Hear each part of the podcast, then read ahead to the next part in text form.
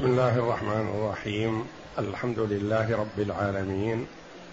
والصلاة والسلام على نبينا محمد وعلى آله وصحبه أجمعين. وبعد. بسم الله. أعوذ بالله من الشيطان الرجيم. بسم الله الرحمن الرحيم. والذين آمنوا وعملوا الصالحات سندخلهم جنات تجري من تحتها الأنهار خالدين فيها أبدا. وعد الله حقا ومن أصدق من الله قيلا. هذه الآية الكريمة من سورة النساء جاءت بعد قوله جل وعلا إن يدعون من دونه إلا إناثا وإن يدعون إلا شيطانا مريدا لعنه الله. وقال لأتخذن من عبادك نصيبا مفروضا. الآيات. لما ذكر جل وعلا وعد الشيطان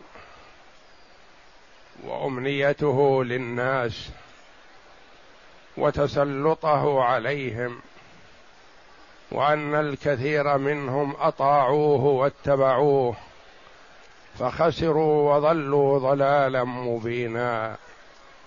وعد جل وعلا ذكر وعده جل وعلا لعباده المؤمنين.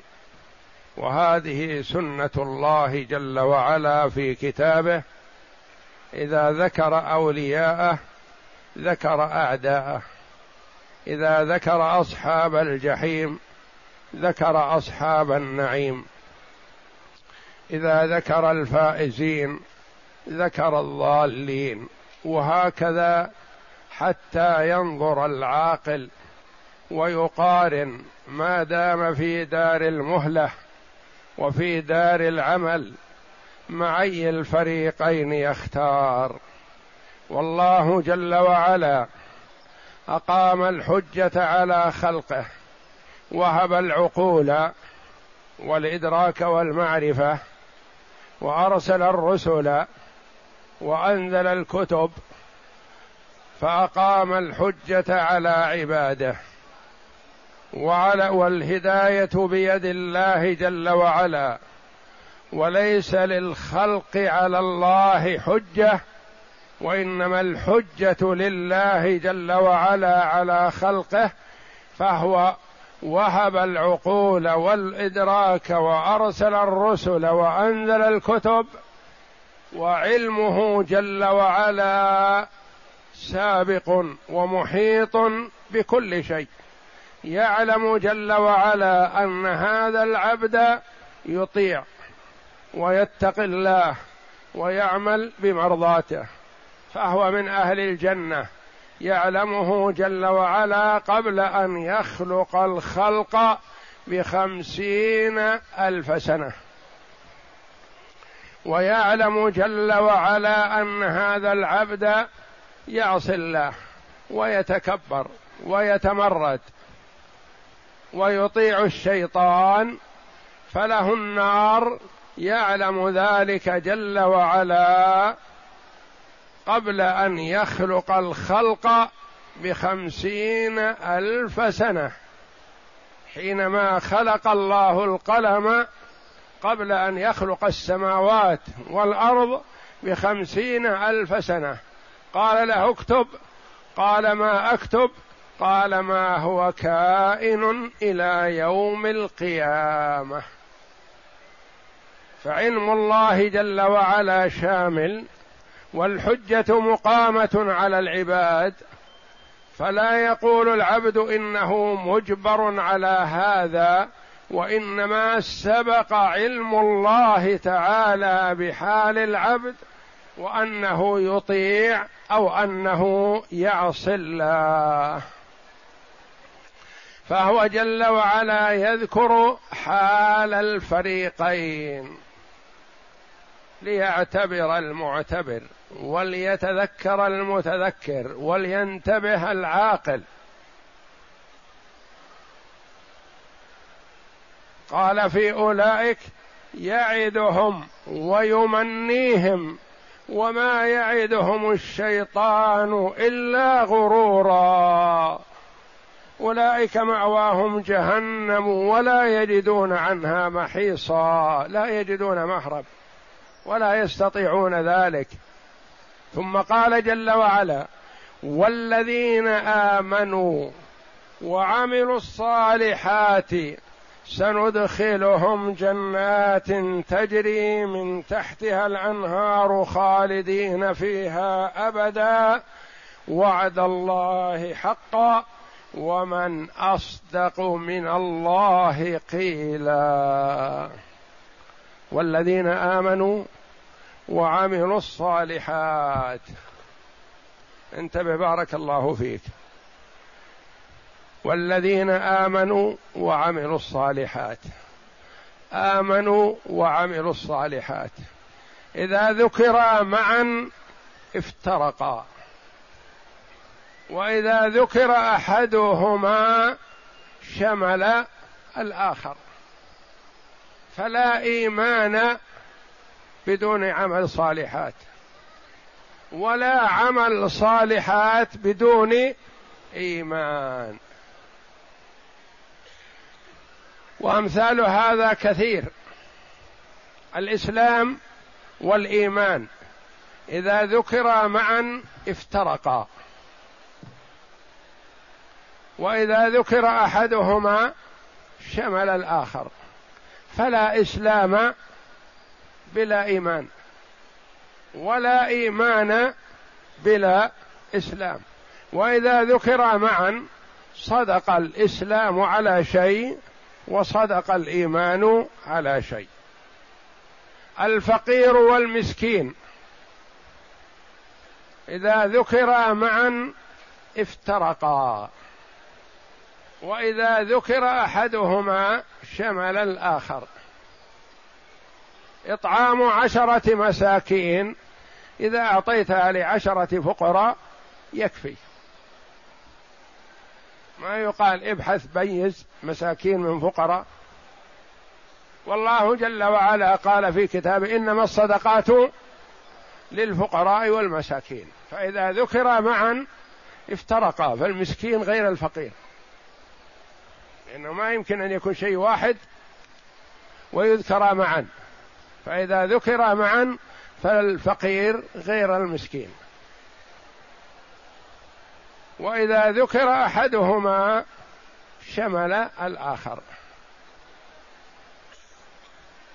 وهكذا كثير في المسميات الإسلامية إذا ذكر معا اختلفا. وإذا ذكر أحدهما شمل الآخر. اذا الآن ذكر معنا الإيمان والعمل الصالح. وكما ذكر في آيات كثيرة من كتاب الله في قوله تعالى والعصر إن الإنسان لفي خسر إلا الذين آمنوا وعملوا الصالحات وتواصوا بالحق وتواصوا بالصبر. أربعة أوصاف. مستثنون من الخسارة. آمنوا وصف. وعملوا الصالحات وصف آخر. وتواصوا بالحق وصف ثالث.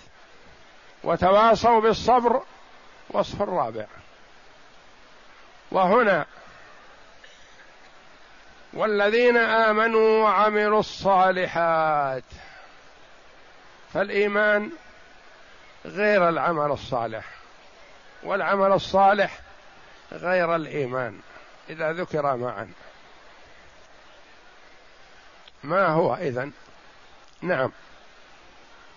الإيمان مع العمل الصالح إذا ذكر معا فيراد بالإيمان عمل القلب. عمل القلوب التصديق الجازم الذي لا شك فيه. والعمل الصالح عمل الجوارح. والنطق باللسان شهادة لا إله إلا الله وأن محمد رسول الله وإقام الصلاة وإيتاء الزكاة وصوم رمضان وحج بيت الله الحرام.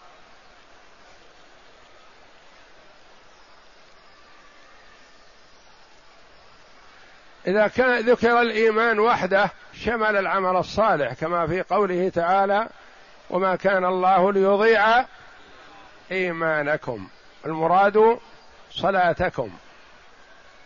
ان الصحابة رضي الله عنهم تأسفوا على من مات قبل أن تحول القبلة إلى البيت الحرام شرفه الله. اول ما هاجر النبي صلى الله عليه وسلم كان يستقبل بيت المقدس. واستقبله الصحابة رضي الله عنهم معه من مهاجرين وأنصار. ثم حول الله جل وعلا القبلة إلى بيت إلى البيت الحرام بعد ستة عشر شهر أو سبعة عشر شهر من هجرته. فقال الصحابة رضي الله عنهم إخواننا الذين ماتوا ولم يستقبلوا البيت الحرام ما حكم صلاتهم؟ فأنزل الله جل وعلا وما كان الله ليضيع إيمانكم. فسمى جل وعلا الصلاة إيمان.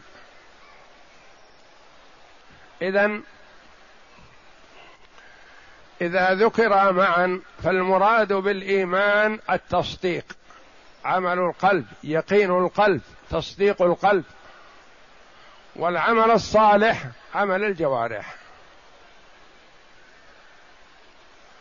وإذا ذكر أحدهما فيشمل الاثنين. لأنه لا يسمى عمل صالح إلا بتصديق. بدون التصديق يكون عمل رياء.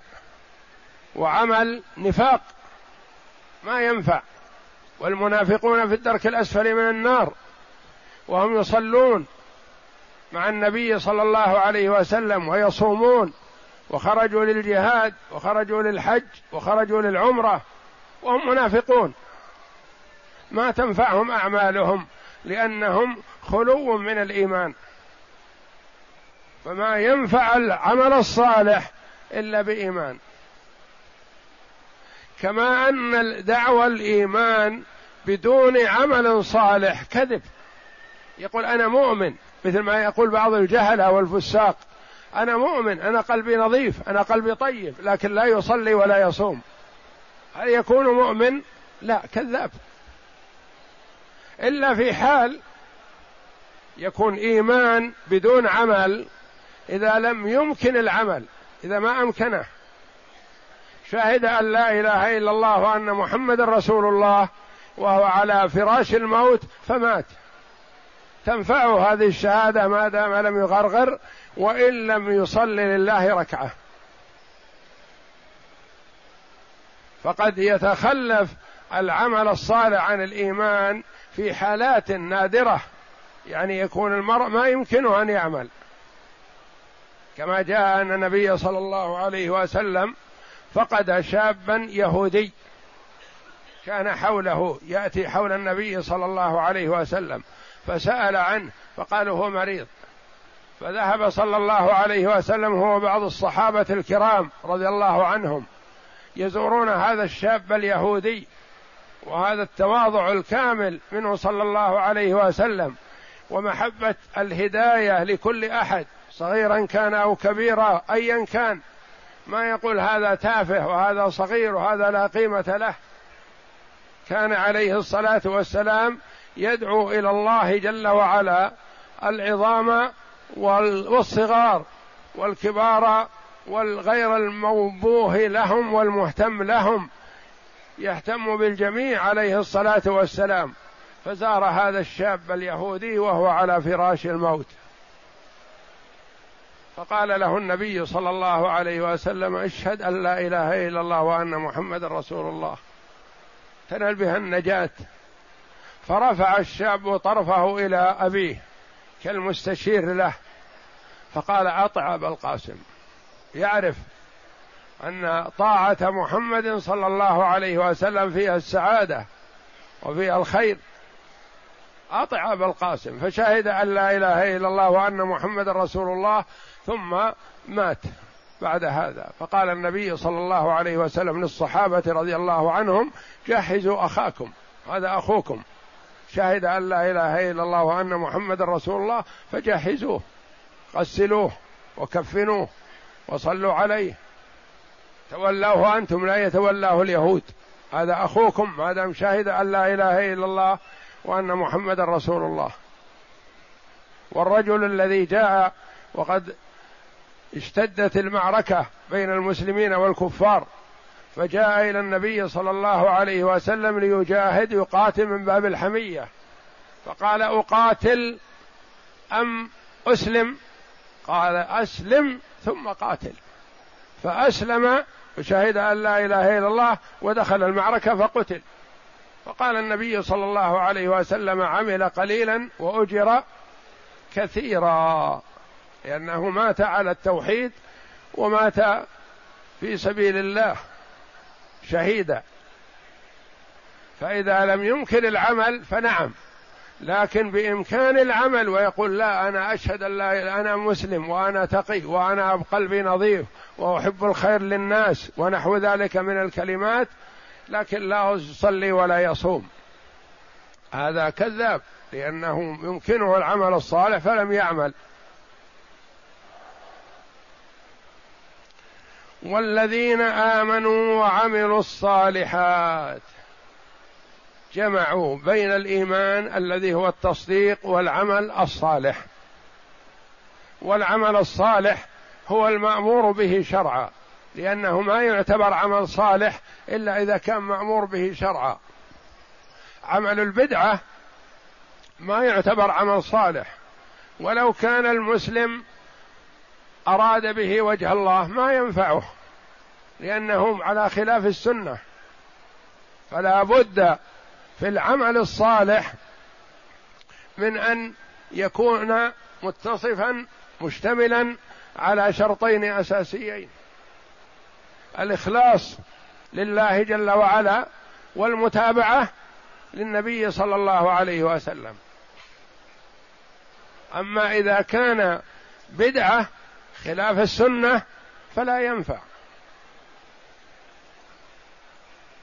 قل إن كنتم تحبون الله فاتبعوني يحببكم الله. فما ينفع المسلم عمله إلا إذا كان خالصا لوجه الله موافقا لسنة رسول الله. فإذا لم يكن خالص لوجه الله فهو عمل المنافقين. والمرائين. وإذا لم يكن موافقا لسنة رسول الله فهو عمل المبتدعه لا ينفع.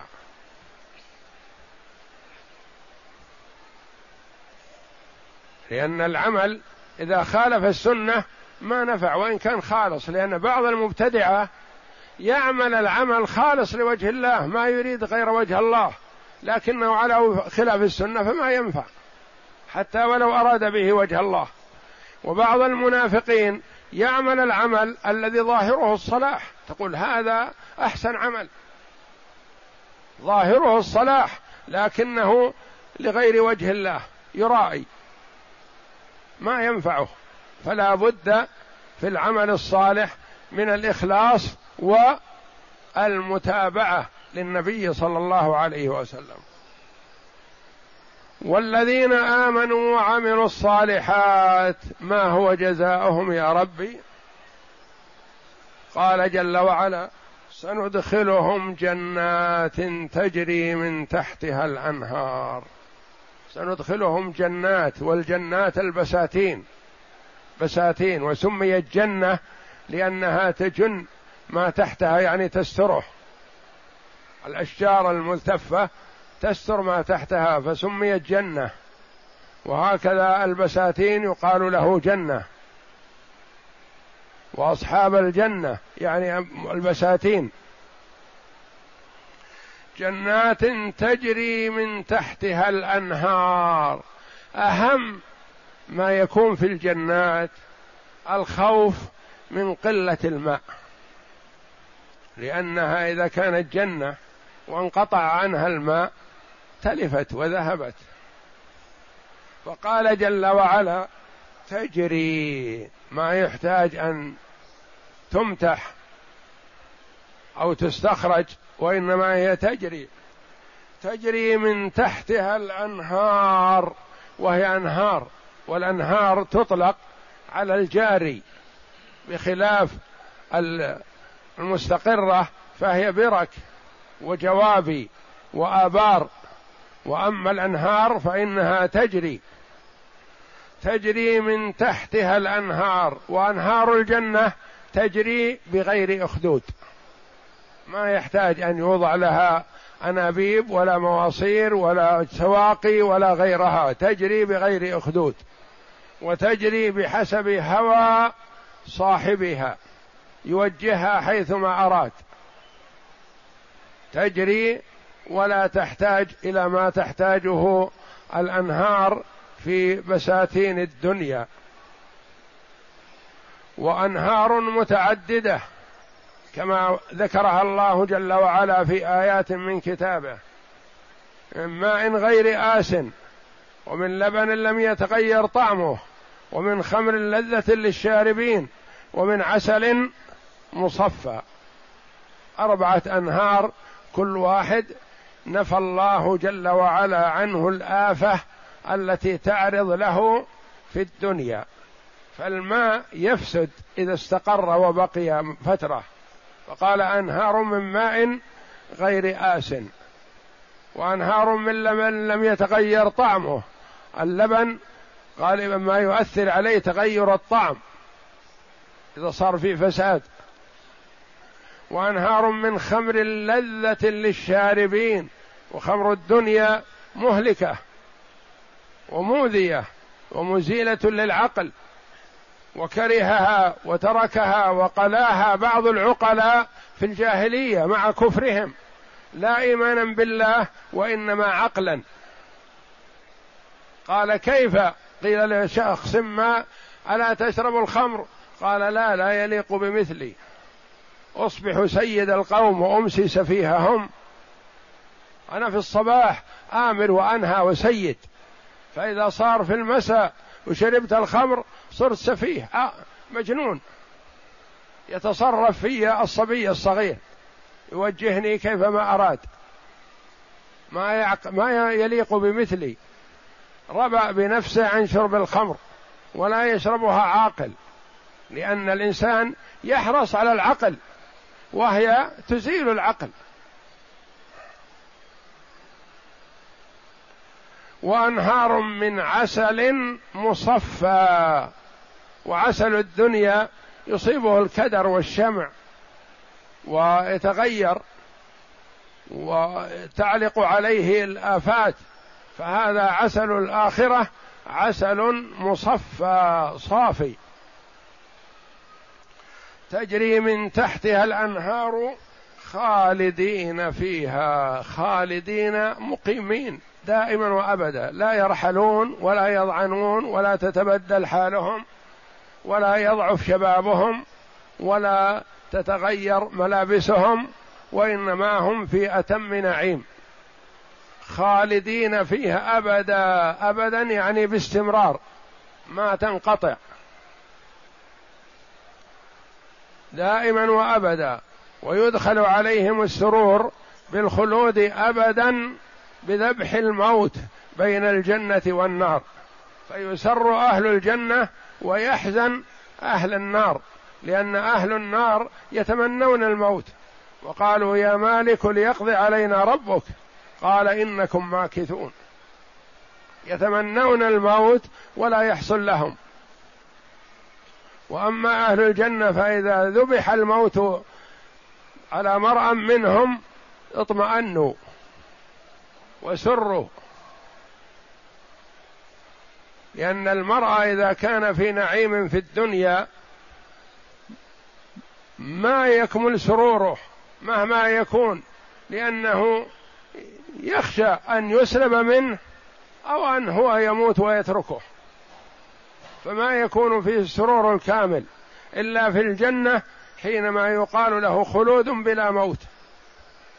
جعلنا الله وإياكم من أهلها خالدين فيها أبدا يعني أبدا باستمرار ما يتغير حالهم أبدا. وعد الله حقا. وذاك الشيطان يعدهم ويمنيهم وما يعدهم إلا غرورا. يعدهم وهم في الدنيا فإذا كان يوم القيامة وإذا كانوا في النار هو وإياهم ينصب له كرسي يخطب لهم ويقول وعدتكم فأخلفتكم. وعد الله حقا فهو حق لا مرية فيه ولا شك. ومن أصدق من الله قيلا. من هذه استفهام بمعنى النفي؟ يعني لا أحد أصدق من الله قيلا. إن أصدق الحديث كلام الله وخير الهدي هدي محمد صلى الله عليه وسلم. كان كثيرا ما يأتي بها في خطبه عليه الصلاة والسلام. فلا أصدق من الله ولا أحد أصدق من الله جل وعلا. وعد الله حقا ومن أصدق من الله قيلا. فيقال للمؤمنين استبشروا ببيعكم الذي بايعتم به. يعني اطمئن إلى وعد الله. اعمل لله جل وعلا بإخلاص وثق من الله جل وعلا بوعده. بسم الله. ذكر الله تعالى حال السعداء والأتقياء وما لهم من الكرامة التامة فقال تعالى والذين آمنوا وعملوا الصالحات أي صدقت قلوبهم وعملت جوارحهم بما أمروا به من الخيرات وتركوا ما نهوا إذن فالإيمان عمل القلوب التصديق الجازم والعمل الصالح عمل الجوارح إذا ذكر معا. وإذا ذكر الإيمان شمل العمل الصالح وإذا ذكر العمل الصالح شمل الإيمان. نعم. وتركوا ما نهوا عنه من المنكرات. قال تعالى سندخلهم جنات تجري من تحتها الأنهار أي يصرفونها حيث شاءوا وأين شاءوا خالدين فيها أبدا أي بلا زوال ولا انتقال. وعد الله حقا. أبدا بلا انتهاء ولا غاية يعني باستمرار. حياة بلا موت. وعد الله حقا أي هذا وعد من الله ووعد الله معلوم حقيقته أنه واقع لا محالة. وعد الله تأكيد وحقا تأكيد فهو مؤكد بمؤكدات عدة. ولا أحد أصدق من الله جل وعلا. نعم. ولهذا أكده بالمصدر الدال على تحقيق الخبر وهو قوله حقا. ثم قال تعالى ومن أصدق من الله قيلا أي لا أحد أصدق منه قولا أي خبرا لا هي مؤكدة للجملة السابقة. أي لا أحد أصدق منه قولا أي خبر لا إله إلا هو ولا رب سواه. وكان رسول الله صلى الله عليه وسلم يقول في خطبته إن أصدق الحديث كلام الله وخير الهدي هدي محمد صلى هدي محمد صلى الله عليه وسلم وشر الأمور محدثاتها وكل محدثة بدعة وكل بدعة ضلالة وكل وكل ضلالة في النار. والله أعلم وصلى الله وسلم وبارك على عبده ورسول نبينا محمد وعلى آله وصحبه أجمعين